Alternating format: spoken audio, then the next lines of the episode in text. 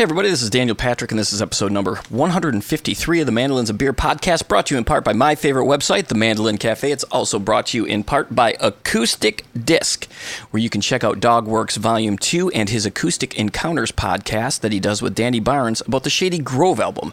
So head over to Acoustic Disc and check that out as well. Hope everybody's doing good. I'm running around like crazy here, trying to get ready to leave for IBMA first thing in the morning, and uh, all my shirts are lost in UPS. Super frustrating. Not really sure what to do about that. Got the hats in hand, got some new koozies, but UPS is playing keep away with the shirts right now, so. Anyway, what are you going to do about that? You know what? Put me in a better mood though. Talking to Thomas Cassell today.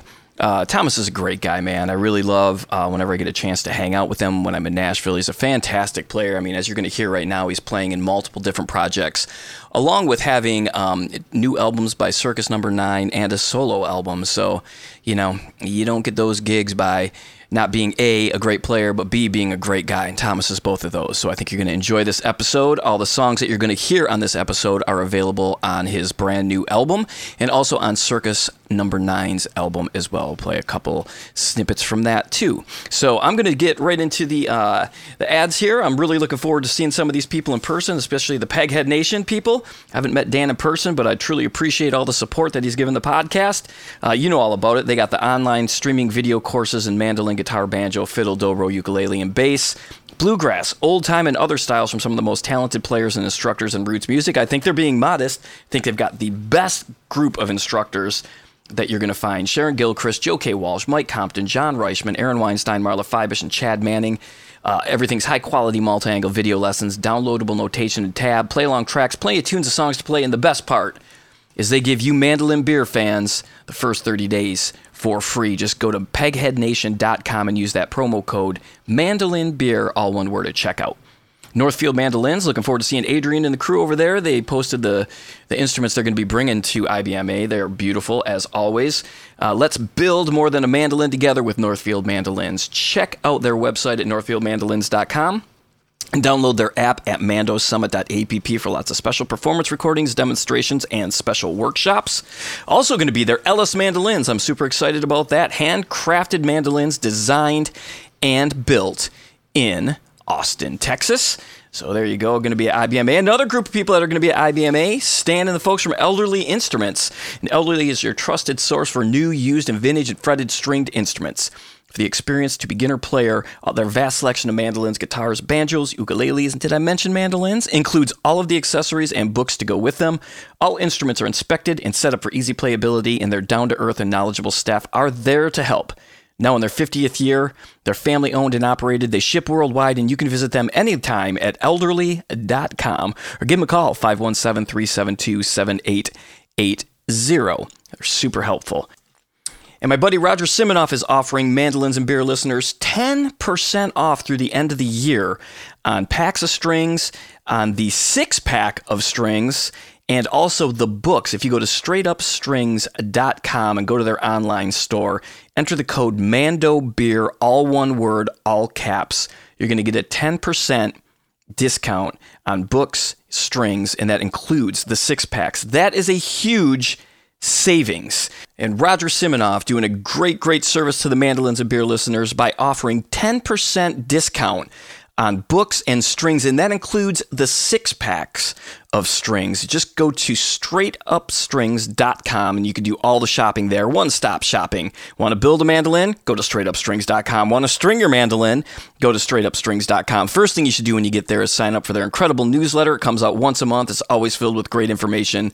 The strings are great. You hear every note of every chord, and I mean his his book is legendary among mandolin uh, luthiers. So go to straightupstrings.com now and use the code Mando Beer, all one word, all caps at checkout and get your 10% off. Thank you so much to all my advertisers. Thank you all so much for for listening.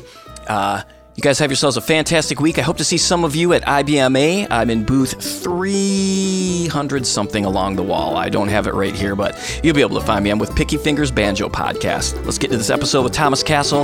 Have a great week. Cheers, everybody.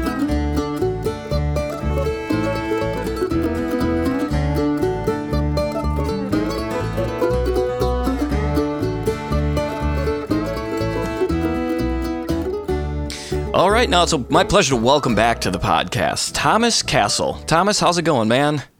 We're, we're great. Yeah. How are you doing, man? Doing good, buddy. Always good to talk to you.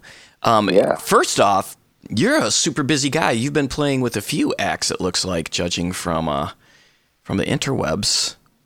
Yeah. Yeah. I've been, been doing a whole bunch of stuff lately. Um, it's great. I get to play different music almost every week. Yeah, that's amazing. I, the one for sure I know of is uh, the Chris Jones filling in for for Mark. Yeah. Mark just had a, had a kind of routine neck surgery. So he's out until November. I just did a run up in Ohio with Chris a couple of weeks ago. With something like that, does he have a kind of a um a set list that he's just like, here's the tunes, or is it like I've got five albums worth of music to pick from?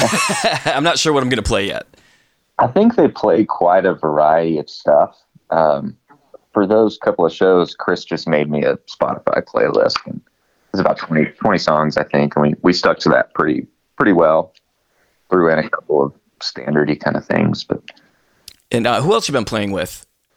oh, let's see. I just I just got back from New Mexico last night. I was playing with this guy Caleb Caudle, who's a great songwriter, um, and he has kind of a kind of a trio uh, of sorts. Sometimes it's a quartet with Dobro, um, and he's he's always kind of done a more rock and roll thing.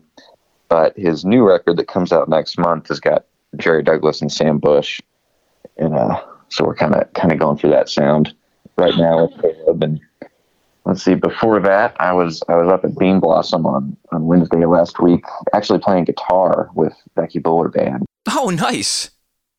Yeah, yeah, it was kind of a fun last minute fill in gig. I, I played mandolin with her a few times in the past and, and kind of be at IBMA as well. Uh, Nefesh Mountain, I've been playing with them quite a bit lately this year. Yeah, and also we'll be with them at IBMA and yeah, doing some of my own shows. We just had a Circus Number Nine show a couple of weeks ago, and yeah, just lots of music. What a uh, polar opposite from a few years ago. you know. yeah, I know. There's so much going on. What days are you playing at IBMA? Yeah, so Tuesday, um, tomorrow, is is going to be a Becky Buller and friends kickoff party at the Lincoln at the Lincoln Theater. Yeah, and it's it's uh, kind of a different show. There's a there's a house band. I'm, I'm playing mandolin in that house band. I think. Yeah, Ned Luberecki's on banjo. Nate Spot is on bass. Um, Dan Boner's on guitar, I believe, and then there's a ton of guests like Jim Lauderdale and Rick Faris, um, Donnie and Eric from Nefesh Mountain, uh, Stephen Mougin, just a bunch of people coming up and you know doing a song or two. And then let's see, Nefesh Mountain has a couple of shows, and then I've got a solo show uh, for my new record. Uh, I mean, it's not solo, but it's you know my name um, on Wednesday night at eleven fifteen in the Mountain Fever Suite. Yeah, that's that. That one's going to be me and Tim Stafford's playing guitar, Julian Pinelli on fiddle, uh, Hasee Ciaccio on bass, and Justin Alexander on banjo. We'll have to swing. Have to swing by that one. That'll be a good one. Yeah, please do. So, and, and actually, that leads into why we're talking today. You got this brand new album out called "What You Need to Prove," which is fantastic and just came out. Thanks. Yeah. Yeah, man. So, how long has this one been in the hopper for you? Because you also had you also had a Circus uh, Number Nine album come out here just pretty recently in in the in the scheme of things.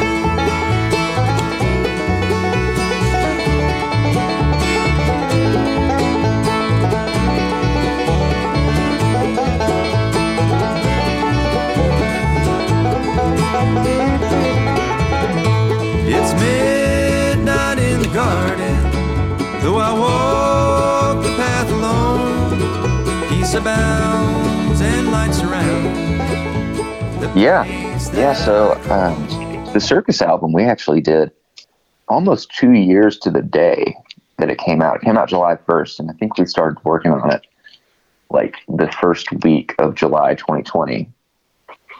So yeah, it was it was like originally we were going to record in March, and then we said May, and then we said July, and finally, finally, like by July, we had figured out how we could kind of like safely knock it out, and yeah, we did it the whole month of July. Like we did a few days every week in the studio um, here in Nashville, and, and knocked out the record, and ended up being yeah about two years later it finally came out, and it came out before my record, and, and mine was recorded. I guess I think we started in May of last year, of 21. We started in May and finished around August. Yeah, it, it came out in September, so about a year. When'd you uh, where'd you record this one? Uh, so my record I recorded at ETSU, which is the same place that I recorded Voyager, uh, same studio. Yeah, It sounds great. thanks. Yeah, same engineer. Um, I even used the same stereo pair of you know old KM84s that I used on Voyager. The separation of the instruments on this album really stands out great. I, I, I was listening to yeah, it with, thanks. uh, yeah, man. I always love that. You know, it's just, it's, Yeah. it sounds, you know, multi-dimensional, and uh, yeah, it's really cool. Like, congratulations on that. Oh, thanks. Yeah, I think ETSU is a it's a small studio, really well treated room. You know, there's no like parallel surfaces or anything like that. Uh, but it's it's one room and then kind of a little corridor type thing that we call the green room, uh, where you could you could put one person in there, and then the control room. And I, I think the setup was that uh, we had guitar and bass and maybe maybe fiddle as well in the main room, which is probably about three to five hundred square feet somewhere in there. I could be way, way off on that. It's not it's not small, but it's not huge either. Um, and then we also had uh, Dobro, I believe, in the kind of green room, and then I was in the control room with with the engineer Ben Bateson. Of course, like gobos and you know as much separation as you can get in live tracking. Who was the band that you used on the album? So it's mostly the same band. Tim Stafford plays guitar on the whole thing. Um, and there's a couple of fiddle players. Julian Pinelli plays on every track but one. And uh, that's another you is the is the track that Julian's not on. Hunter Berry plays that. Uh, when John Weisberg and I wrote that song, we kind of we were going for a Benny Martin and John Hartford type sound. And uh, you know, Hunter Berry after all the is, is kind of the reincarnation of Benny Martin in many ways. So uh, The sun will and played fiddle on that one. And same uh, Ned Luberecki played banjo on that one. That's the only track. that's got Banjo actually, he, he did a really good kind of John Hartford style banjo. Yeah, Vince Ilagan from Circus plays bass on the whole thing. Uh, Jacob Metz uh, plays dobro on the whole thing as well. How long? How long did you start amassing songs for this? This is a, one thing I think that's really great, man. Is your songwriting. Oh, thanks. Yeah. I know there, are, yeah, there's some co-writes and stuff too, but yeah, just really, uh, each song's just really story based and like, you know, it's one thing I noticed was like paying attention to, oh, well, where's the story going? Yeah. You know, what like each song, which is which is always a pleasant surprise. Thanks. Yeah, that's. I was kind of shooting for a more songwritery kind of bluegrass record. You know, there's still two instrumentals, but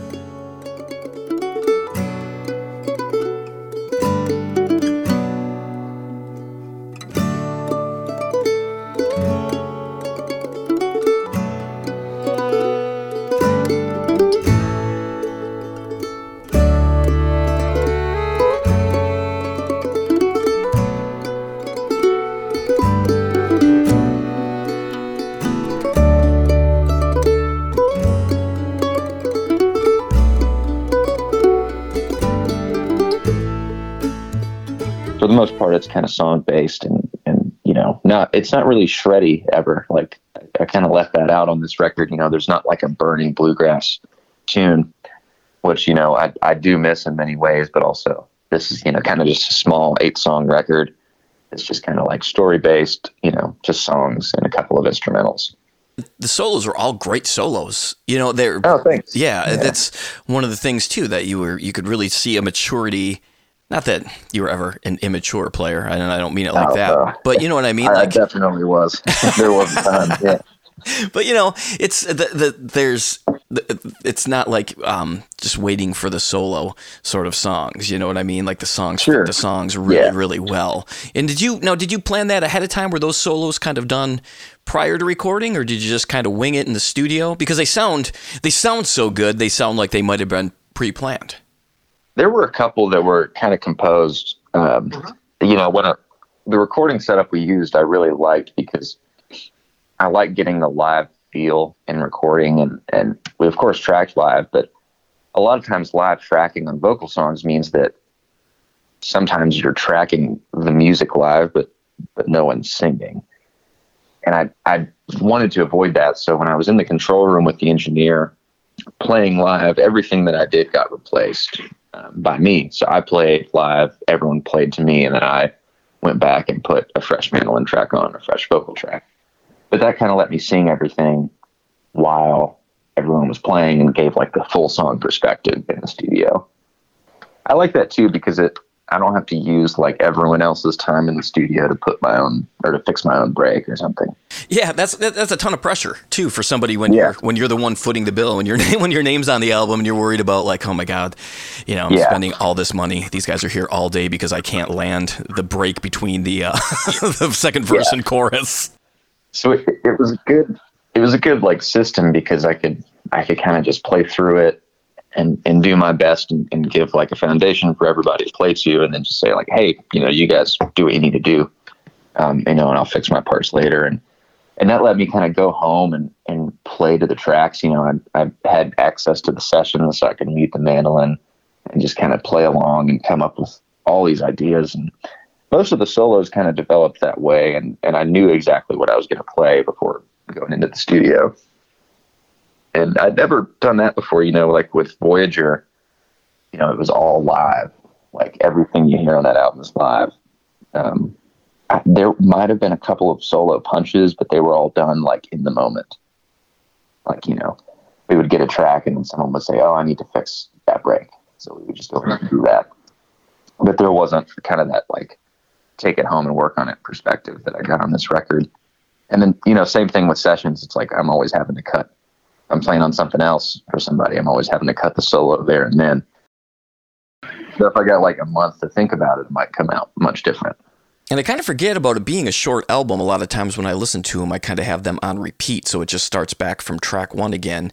And you know, what's kind of nice about that is you just you just go back in and listen to the album again. Yeah, there there were like a few more songs that I thought about throwing in, but you know, I wanted it to be like I didn't want to like stretch it just for the sake of making it long. Like I, I thought that these all worked together really well, and it didn't necessarily need to be longer than an eight-track album. How'd you come up with the title? Uh, it's it's kind of pulled um, from one of the lyrics in Traveling Shoes, and, and there's a couple of songs that that talk about like needing to prove something or or like having you know having something that you feel like you need to prove, which is you know something that I think every musician kind of you know grapples with is feeling like they need to to show everybody that they can do this one thing or you know like show everybody that they can absolutely shred or that they can they can do this or that they're touring 100 dates. And it's like you know and it took me a long time i think to get over caring about that. And like it just you know when i think about like the best players they're just so tasteful that it's so obvious that they're not trying to like prove anything or show you that they can do something. They're just like creating a, a musical moment. And I think that's that's kind of what I was, you know, trying to to channel on this and, and just in my, you know, music musicianship and life just going forward is just like I'm not trying to prove anything. It's just I just want to create good music and, and a good moment. That's pretty. Uh, that's a super mature thought again, because you're a young guy. You know what I mean? That's Oh, you're, you're figuring Yeah. out like some experiences that people take way Yeah. more years to figure out.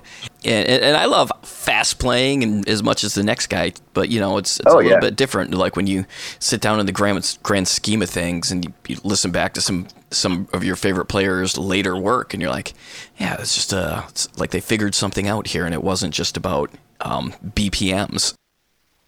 That's the thing, yeah. It's like you can you can play like things that are kind of shreddy but also tasteful, which I, I mean I love doing that, and I love like doing like the Adam Steffey like 170 beats a minute kind of you know break on like Shenandoah breakdown or something. I mean, there's Right. nothing that's more fun than that on mandolin. But like when I was putting together this album, I'm like I'm not I'm not trying to make like a a mandolin showcase album. You know, I'm not you know, if I was doing that, I might go cut a bunch of standards and have some blazing mandolin solos. But you know, that wasn't really the goal here.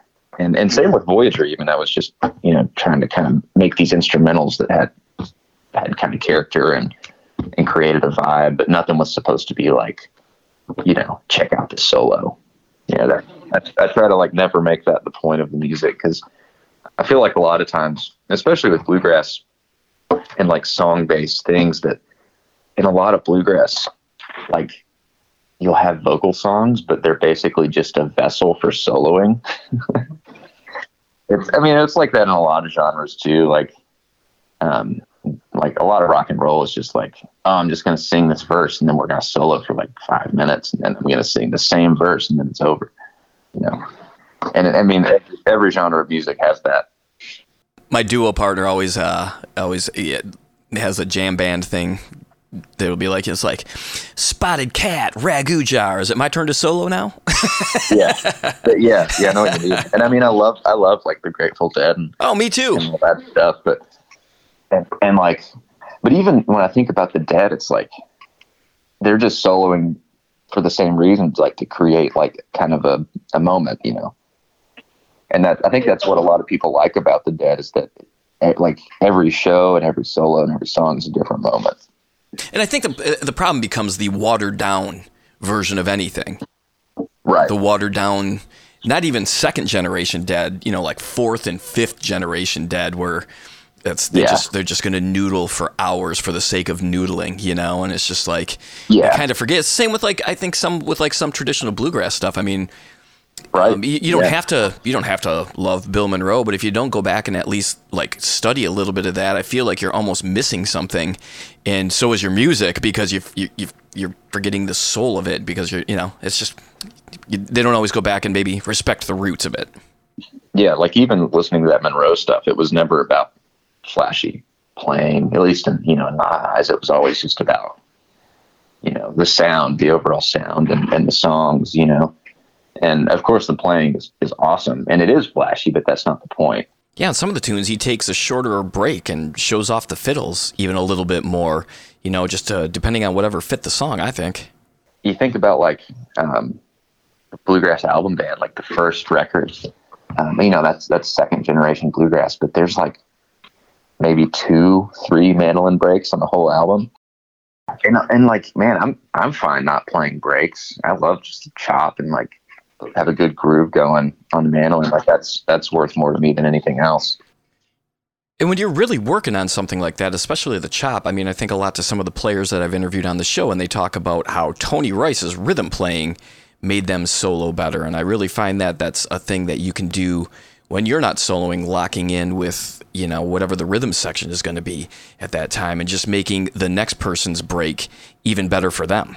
Yeah, I think that's yeah. like super inspiring to help somebody play better or feel completely comfortable so they can let loose. It's just as rewarding as letting loose yourself and landing on a dime. Yeah, yeah, and I think I think that's kind of what I really wanted to go for in this album, you know. And it wasn't, you know, it just everything was obviously worked out in the studio, and it wasn't like these improvised moments. But I mean, it was really all just about like, well, maybe the mandolin doesn't need to kick this off, or maybe it does. You know, it was never about like, oh, well, the mandolin's going to kick this off because this is my record and I play mandolin. you know? you guys notice my name's on the album cover, so uh, Yeah. I'll handle the kickoffs, the endings, and the solos. yeah so like uh, you know there's no no sense in like just doing anything for the sake of it so kind of just treated every song like okay well you know what does this need you know Uh, what was the first song you had for this project? oh man well i guess uh maybe redbud tree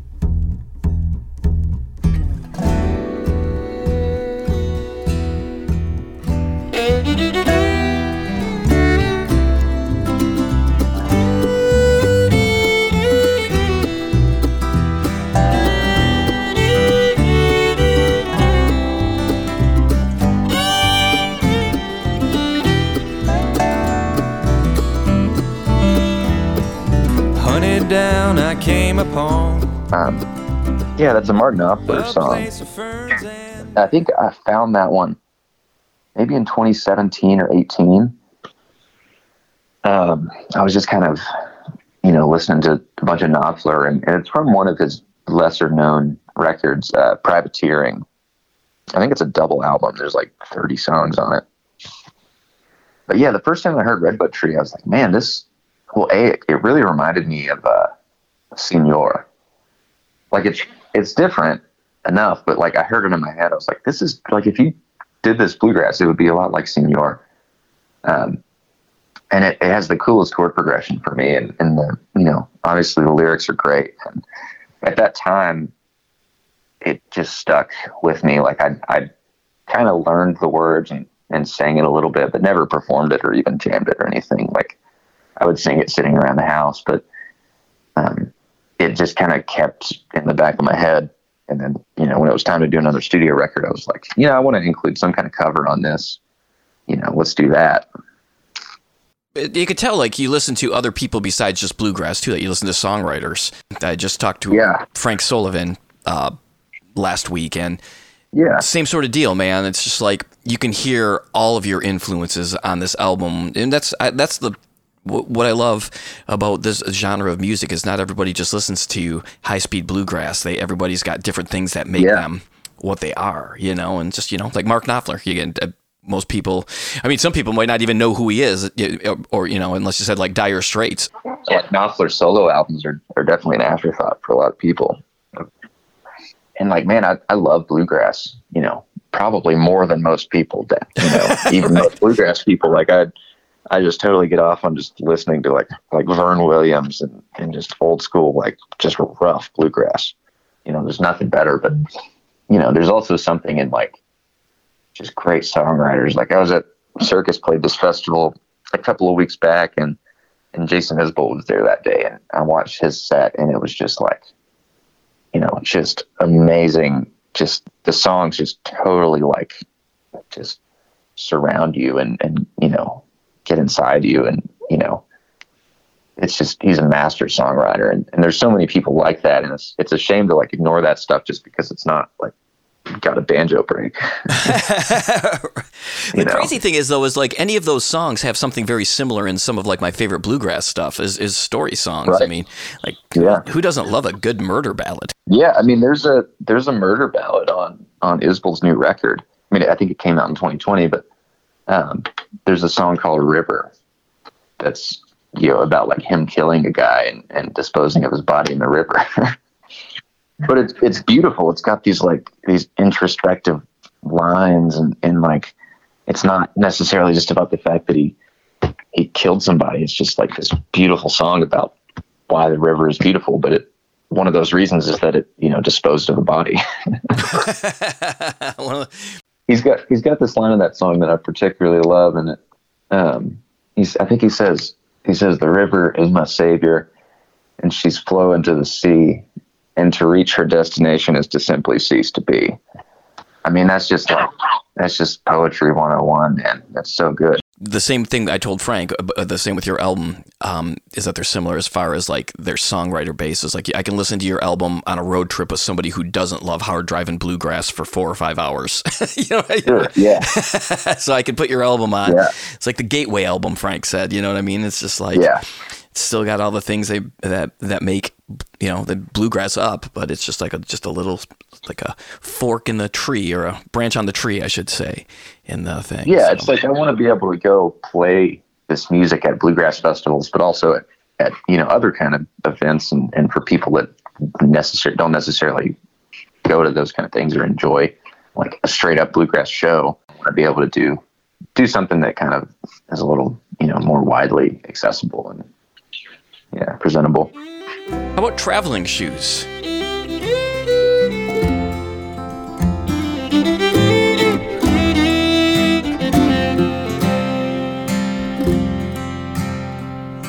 Wake up, time to put on your traveling shoes. It's another day in the life you choose.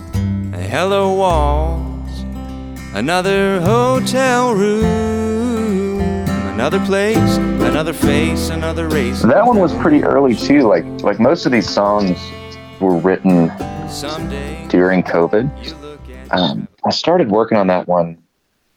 I guess it, it was in January of 2020, and I, I really don't write solo a lot because I don't. like trust myself. like there's there's some things I've written solo, but like I I go really far down a rabbit hole in one direction with with what I'm writing or you know whatever, and and it's really hard for me to get out by myself. Uh, which is why I like having co-writers because they can they'll they'll see something from a completely different angle and it kind of pulls me back, gives me perspective. Uh, with that song though, I, the thing that started it, you know, there's there's like a gospel song called "Traveling Shoes," and there's, there's you know lots of songs that have that phrase. But it was in January 2020. We had this this circus run, and uh, it was in Oregon. So we were flying into Portland, and, and I was living in Johnson City still at the time. Our bass player Vince lives in in Oak Ridge, Tennessee, about halfway between Johnson City and Nashville, and man, we had like a 7 a.m. flight to fly to Portland, Oregon. Um, and then we had to rent a van and drive like three hours to play a show that night. And, and it was like a two and a half hour drive to the airport from Oak Ridge as well. And, and I just woke up at like three in the morning and, you know, I had already like my system in those kind of circumstances is that I'm packed. All I have to do is just put on my shoes and leave. Like, you know, and and I had, I think I had a pair of. It was winter, and we were going to the Northwest, you know, so I had a pair of like hiking boots that I was taking, and I I just remember like waking up and just looking at those, and I was like, I was like, shit, this is like this sucks, like you know, and and I just kind of kind of the phrase popped into my head. It's like time to put on your traveling shoes, you know. Um, like I got three hours of sleep, but it's time to you know lace up and go. And I think I wrote some of it on the flight. Um, you know, I, one of the reasons like I love flying is really a normal reason, but like I like not having access to like forms of entertainment. like I like just being bored. Um, you know, I read uh, Questlove's book a few years ago, Creative Quest, and, and he talks about that. Like, like creativity is like a, an extension of boredom, and like, you know, the less bored you are, the less creative you get to be. Right, right. Because the whole point of creating isn't necessarily like, like, like a job or work. It's like I'm just kind of screwing around and making something up.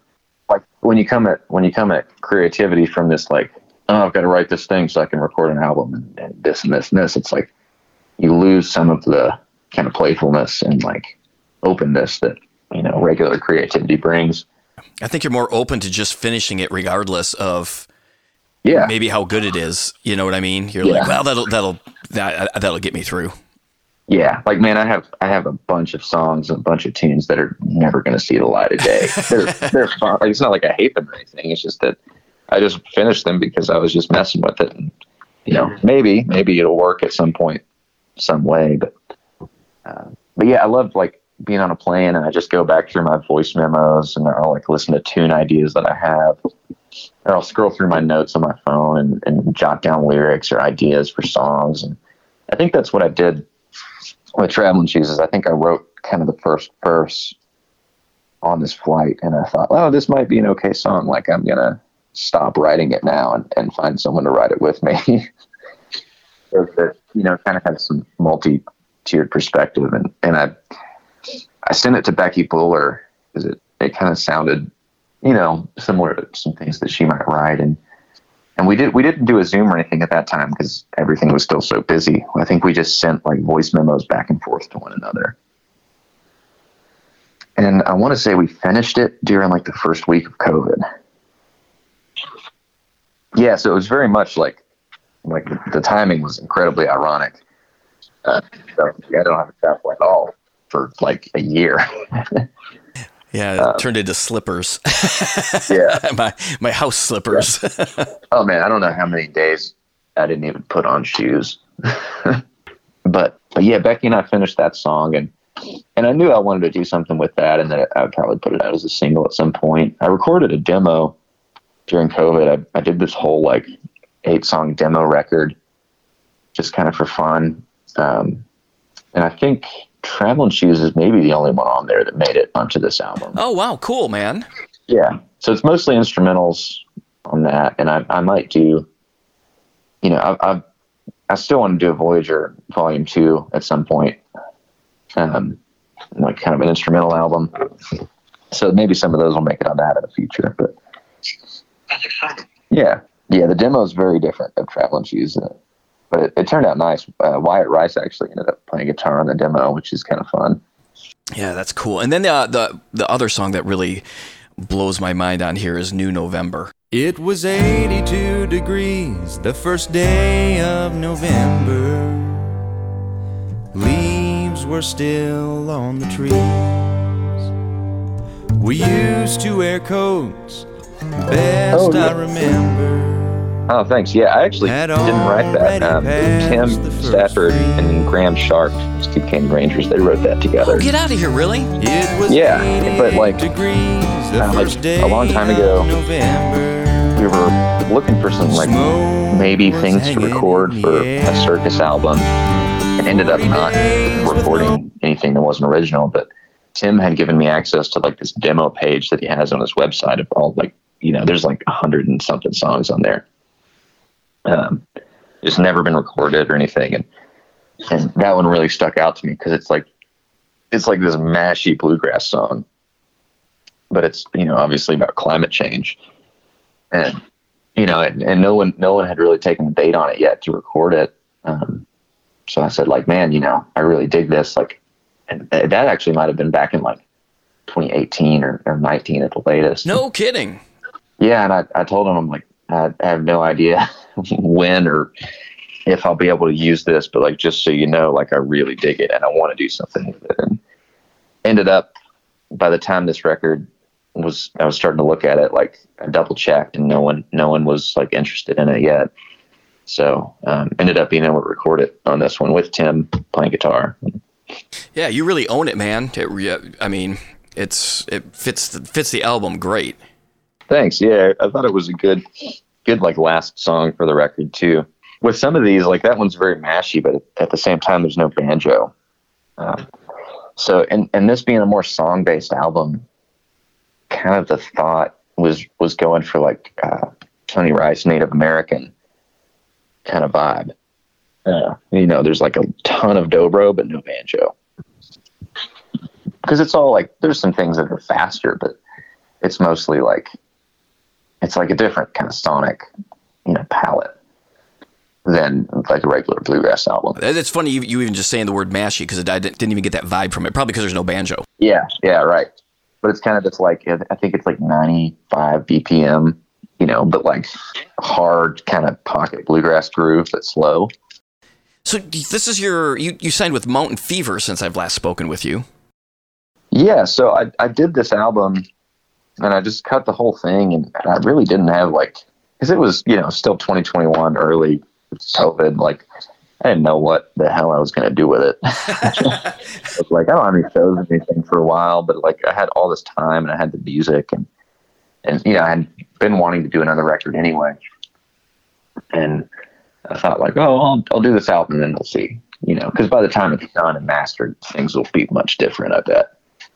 Um, and they were. I think I didn't get it mastered until like towards the end of, of 2021. Uh, and it was around January.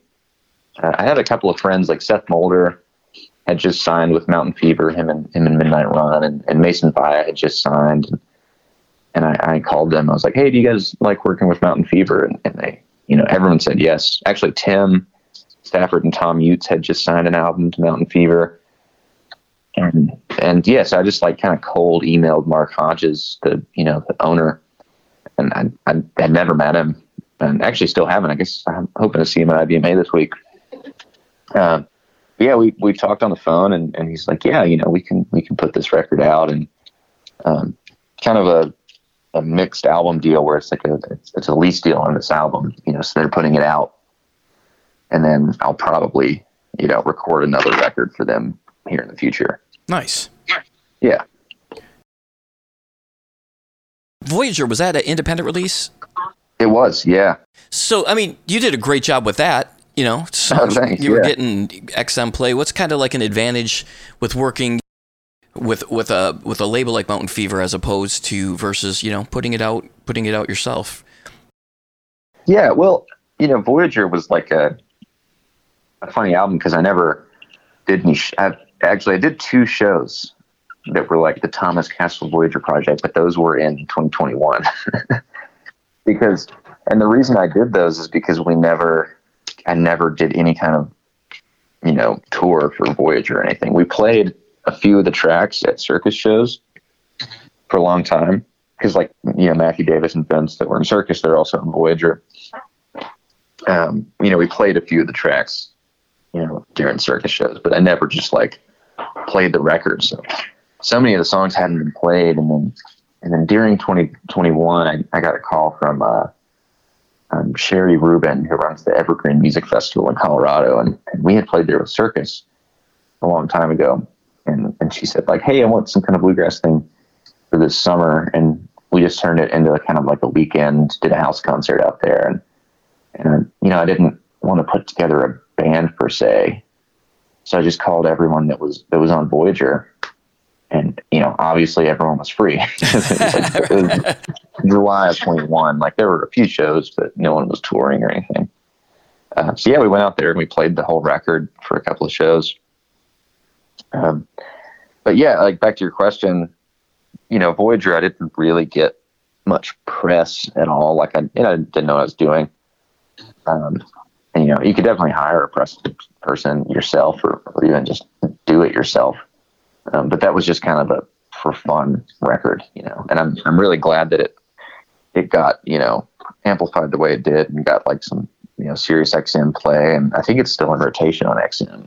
Yeah, I, dude. Um, I swear, boy, I can't remember when it was now. I meant to try to grab my phone and text you Oh, a yeah. picture of it, but I was like driving. it Yeah. seemed like a terrible idea to hunt for the phone real quick, but it was it was not too Yeah. long ago, and I was like, hey, all right, man. So Yeah. So yeah, that, like it's funny, man. I didn't make that record with any intention of anyone ever putting it on like the radio because it's every song is an instrumental in like five minutes. Um, but it's yeah, it seemed to go over well on Sirius. You know, for this new album, I actually released two singles, uh, just like standalone singles. You know, predating any kind of album release. I did those independently. I guess Traveling Shoes and then New November were just a couple of singles that that I put out in 2021. Um, and you know that did okay, but but at that time I was like, man, you know, I want to tour more, you know, with with this, and I want to do some other things, and I don't really want to spend time that I don't have to like hustling this album release in in the way that like a label could do for me if I could sign it, sign it over for a lease deal, you know.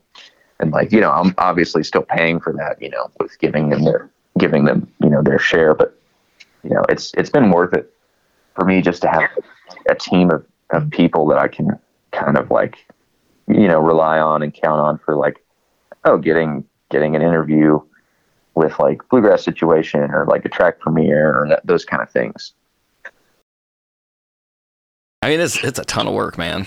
Uh, Yeah, you know, it's people probably have no idea. yeah. There's a lot of rhythm to it. Yeah. Yeah, well, it, gets, it allows you to create. You know. yeah, honestly, like the music and the recording and mixing and mastering, that's like the easy part. Like that all takes less time than like the, the production and release of, or the post production release of a record. Which is crazy when you think about it. Yeah, it's weird too because it takes like it takes like a year minimum almost to get a record finished and out. And like by that time, like I've already got a bunch of new songs and you know, kind of like working on different stuff already. But it's like I'm still got to put a lot of time and investment into this. When you're doing the when you're doing writes with people, uh, how do you like to do it? I know I know you mentioned Zoom, and sure you've probably done some in person stuff like that. But a lot of times, do you make, um, you know, sit down or message somebody and be like, "Hey, I've got this song idea I'm working on. I'd love to sit down and flesh it out with you." How's that work? There's a good bit of that. Um, mostly Zoom, like you know, uh, the main folks that I write with, the main two would be Jon Weisberger and, and Tim Stafford, and you know they both live. John lives in Brevard, and Tim lives in East Tennessee. Uh, so you know, there's not, you know, we can't really like get together in person very easily. And you know, Zoom's great because like sometimes it takes 45 minutes and then we just log off, and it's like there's no commute or anything like that. Um, I do a handful of like in writing, you know, in person writing if, if, folks are around. Um, but you know, mostly Zoom, I think, and and very occasionally I'll do the back and forth thing with somebody. Which one? Let's take a song off this album that you figure that you think maybe the the, the or that we hadn't talked about yet that really, um, like, uh, blossomed from a songwriting session where you were like, oh wow, I had this idea, but now I've got this song. Sure. Well, I guess uh, sufficient for the day. It's kind of a different track. It's the only one that has drums. Though trouble you may find, there's more than you can see. It follows close behind only one thing's guaranteed. All the worry in the world won't stop it anyway. And the peace in its place is sufficient for the day. Every trouble, every wall will one day fade away. Which is, you know, I, I hadn't done anything with drums thus far, but like it, it's kind of a slow groove and and uh, there's this guy John Gardner who was who was a real successful Nashville session drummer. I mean, he recorded with like Haggard and Willie Nelson and tons of folks. But he's on he's on some bluegrass records too. Like he's on a couple of David Grier's albums and uh, Tim O'Brien's records, and you know he's he's the drummer on like Cornbread Nation. Well, he he retired a few years ago and moved back to Johnson City, where he's from. And I, you know, I'd been around him enough and played with him a little bit. And I thought, man, like John would, would really help this song because um, it's slow and it, you know, needs like a lot of resonance and sustain, uh, which is hard to get from just like an acoustic string band. So to have somebody that can really tastefully play drums, you know, with that um, really helped out. But writing that song, I kind of had that. Uh, I kind of had that idea maybe late 2019 or early 2020. I was reading uh, Ram Dass. Um, he has a you know book kind of spirituality thing called "Be Here Now," and he had highlighted this this verse from the Bible. I think it's like in Matthew or, or something. Um, and it was this really kind of poetic line, and it said, "Sufficient for the day is its own trouble," um, which you know, kind of the the spirit of that meaning, like don't make problems for yourself because the day is going to present you with enough problems. You don't need any more than are than are naturally going to come to you. And it's I really liked that because it's like it's like man, like I feel like you know I have a tendency, and a lot of folks do, to just go out and look for things to bother me. and it's like it, you know, in this industry in particular, it's like I travel so much, and it's like you know everything is annoying like you know, I had I had like a three hour layover yesterday in Atlanta and just kind of sitting around and eating bad food in the airport. And It's like, man, I'm just like not going to care that that stuff is is annoying because I'm going to be presented with real problems. And it's like, you know, saving kind of saving your your mental capacity for those real problems. And so I, I had jotted that down in this giant like notes folder on my phone of song ideas. Um, most of them are really weird, and I don't remember what my intention was when I jotted them down. Um, but I put that one down, and, and uh, it was right around the time everything started to get canceled, like you know, middle of March 2020, because it, it was kind of this period where like it was like, oh, this festival's canceled, but I can still hang out with my friends, you know, that kind of thing. Um, and yeah, Tim and I got together. I was still living in Johnson City, and he was living in Jonesboro, just 15 minutes away. So we got together uh, in his basement and wrote that song. Um, and that one actually, I feel like that one took like three hours.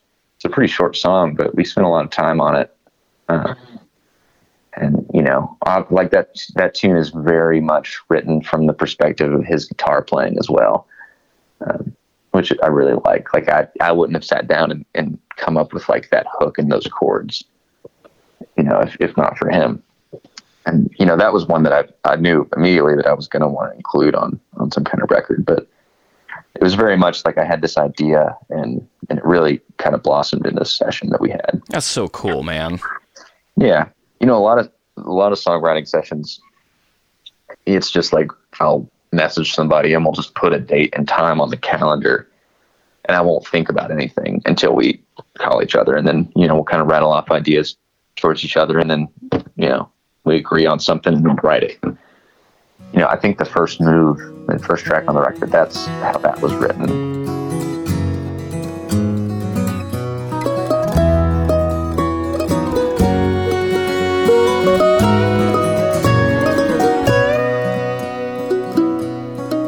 We should be living like there's no tomorrow, till there's nothing left for us to prove. But the world's full of lonely people. I think I think that one was Tim's idea. It's actually a it's a line from the Green Mile.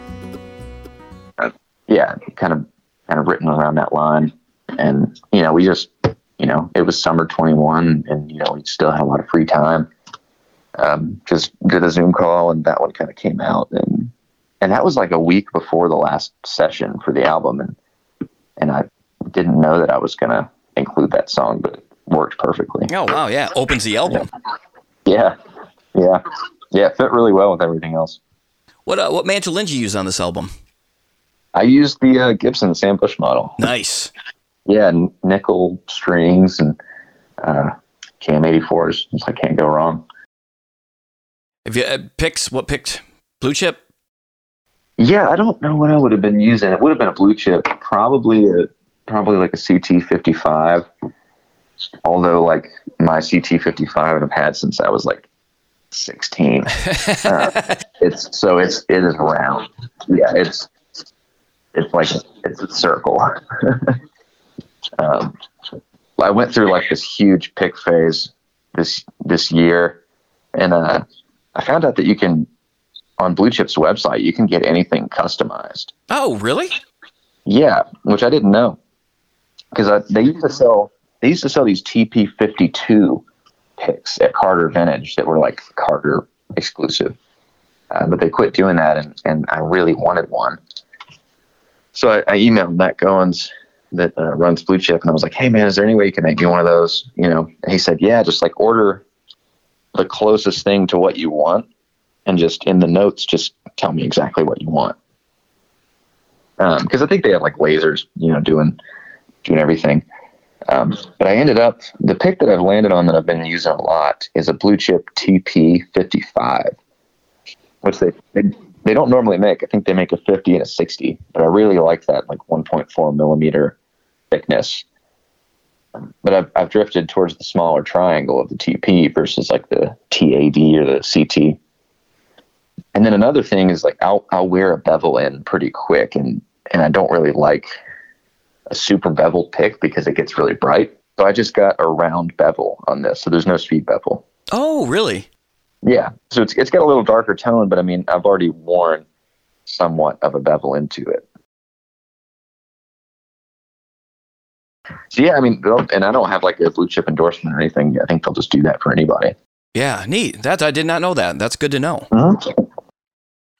I've gone through a bunch of picks this year. Um, I have a bunch of tortoise shell, but I mean, I, I've never loved tortoise on mandolin. It's great for guitar, um, but a mandolin's a little too like wispy for me. I think a little too, a little too bright. Too bright for me. Just it's just too much, man.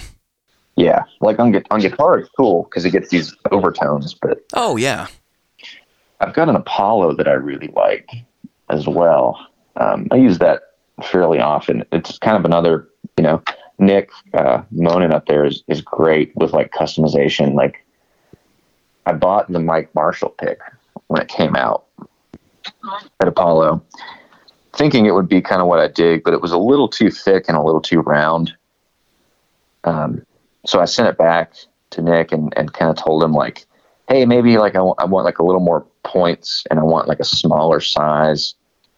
Um, but I kept the material and I kept the thickness and yeah, he was great. He sent me another pick like a couple weeks later, and, and I love it. It's actually a little bit smaller than a blue chip TP. So it's, it's a really good speed pick for me because it's tiny. Yeah, know? that's great. Yeah, he does. He's got that great return policy, man. Where it's like, yeah, you're not happy. It's you know, send it back. Yeah, yeah, that one was that's a fantastic pick. I use it mostly on guitar. I really dig it for guitar, but I'll use it on mandolin too. Yeah, I use a Wiegand a little bit too, typically live, because like they they're so much darker that like when I can really hear my mandolin and I'm just playing it, I like pulling like a little more tone out of the blue chip. But, but live, even if you're just using an SM57, like so many engineers will mix it so bright that like sometimes I have to pull the Wiegand out to darken up the tone. And you know, like if you're playing with a whole band, you don't necessarily need the full spectrum of tone that you get from like a, a really nice pick. Like sometimes a dark pick like a Wiegand can actually sound best and cut best in a mix, which I found that a lot. Like just playing live with the mandolin, I'll have the Wiegand pretty often if I need it. Yeah, that's nice to know too. Like as if anybody out there is playing, is you know, just keep a couple picks in your arsenal. So then you, if you're not liking the sound you're getting from a monitor mix, mix yeah. up the picks a little bit. That's a, a, a, way you can usually go to just to help a little bit. Yeah, nothing worse than those crazy trebly loud monitors for the mandolin and banjo. Yeah, awful. it's the worst, dude. I'd rather have nothing. Yeah, one one thing that I try to do, you know, playing shows as much as possible is to uh, have a stool kind of behind me. You know, some sometimes you play somewhere there's not one, but um, but if it's like a club or a theater and they just have a stool, I'll put it kind of on the back of the stage, and I'll I'll have my like little pick container open, and I'll also I'll also put like my bottle of water there because I I just like don't love like bending over on stage. It feels weird to me. yeah, wait till you get older. Um, it hurts too. Yeah, I feel like I'm gonna I'm either gonna fall or just like look weird. So, you know, I like just being able to turn around and pick up the water. Um, but there's a song on the new Circus album called West Point where I have to do this like hellaciously fast chop and it lasts for like a minute and a half. Like, you know.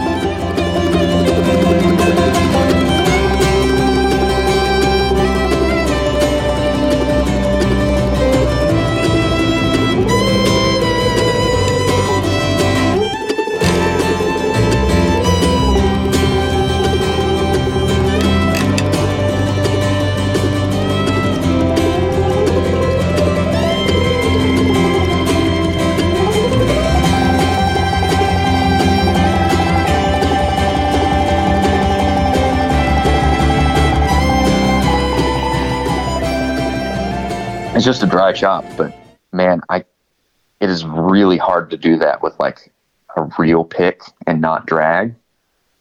Um, and I, I have kind of a moment of space before that comes in, so I usually would like turn around and get like the cheapest, like bad little, you know, you know, uh, teardrop flat pick, like just like a Fender medium or something you know, and I'll get one of those and use. I'll use the uh, the round edge and not the point, and I'll I'll do that fast chop with that because it's like I'm not really pulling any tone. I don't necessarily need like a blue chip 55 for that section of the song, and like it sounds so much better when I use that cheap little pick. Yeah, I um I dropped a pick at a gig a few weeks ago and my buddy uses those um, the the Fender heavies, kind of like what Sam uses, but he just uses them for guitar. Yeah. And I dropped my pick, so he was, you know he handed me his pick real quick for the yeah. for the solo.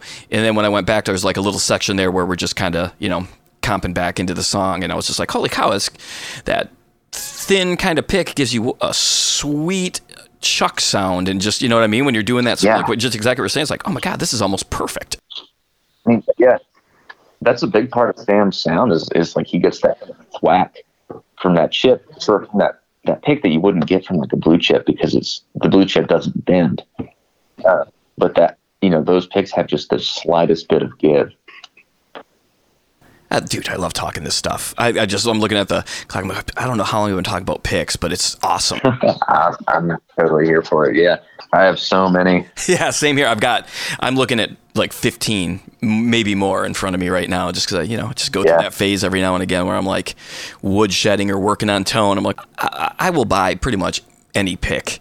Uh, you know, it's right. pretty in, in, yeah. in, the grand scheme of things. It's pretty inexpensive. You know, even like the more expensive picks, you know, it might make me think a minute before I get it, but I'm eventually going to get yeah. one because I do. I mean, I just want to find the best sound I can find, and if you know, it doesn't matter if it's a ten cent pick or a fifty dollar pick if if yeah. it sounds best yeah. to my ears, then I, that's what I'm going to use, you know. And Yeah, and like it's no different with like electric guitar players buying pedals and you know, you know pickups and all that kind of stuff. Yeah, exactly. Yeah, it's I mean picks are EQ as much as they're anything else. Absolutely. Yeah, it, it'll never stop for me because it's like I, I like one thing, but then I'll find another pick that that other pick doesn't have. Or like that, you know, some characteristic that the pick I'm using doesn't have that I like, and I'll switch. But then I'll miss the one thing, so I'll switch back. yeah, exactly. It's all just like you just move through these phases. Mhm. Any uh, any new gear in your world recently? Man, well, I've got I've got a Duff mandolin that's that's totally done. Uh, it's what I was thinking. I was going to say. I think Paul's in the country right now, right? He is, but uh, this mandolin is totally done. It's just you know the varnish is just curing, so he's going to ship it over here as soon as he gets back. Early October, but yeah, it's it's totally done. It hasn't been set up yet or anything, but yeah, I've got, I've got the photos. And it's just I'm just waiting for it. What are the uh, what are the specs like wood wise? Yeah, so it's uh, sugar maple, just hard sugar maple. You know, it's it's interesting because Paul's in Perth, you know, Western Australia, um, but that sugar maple he gets from a wood dealer in in uh, Hayside, Virginia, which is about like 30 minutes away from where I grew up, which is which is really cool to have it. You know, the wood's from there, but it's made on the you know other side of the world. Um, but just beautiful sugar maple, uh, two piece back, uh, you know, Adirondack red spruce top. Just, you know, that combination of wood just gets you that kind of crack from a mandolin. You know, there- there's some great woods like Engelmann and Carpathian and red maple, but man, there's like absolutely nothing wrong with sugar maple and, uh, and red spruce. I mean, it, for me, it's like the best combination, and it's really bright, which is why we went with the X bracing pattern um, kind of to pull the pull the brightness down a little bit and give it some kind of mid range crunch. Um, and you know, I, I really dig X bracing, like you know, Ronnie McCoury's being like the main, his Gilchrist being like the main X braced mandolin that I think about that I love. You know, that's just one of one of the best mandolins out there. I mean, and, and you know, he is a big part of that sound, but but if you can tell like when he plays that versus the Loar, you know how different they are. And I really like that kind of mid-range cut of the X brace. Um, so those are the main specs. I think we're doing a one and one eighth kind of standard nut, you know, radius fingerboard.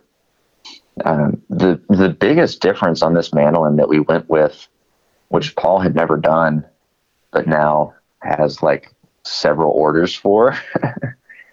I think he said that like some people were really starting to want it. Is we did an F4 style burst. Oh no way! Really? Yeah, so kind of a red mahogany kind of sunburst on the on the back and front because it's just man to me like I love like the old Cremona Loar F5s, but like some of those teens and twenties F4s and H4s are just the red burst is just so beautiful.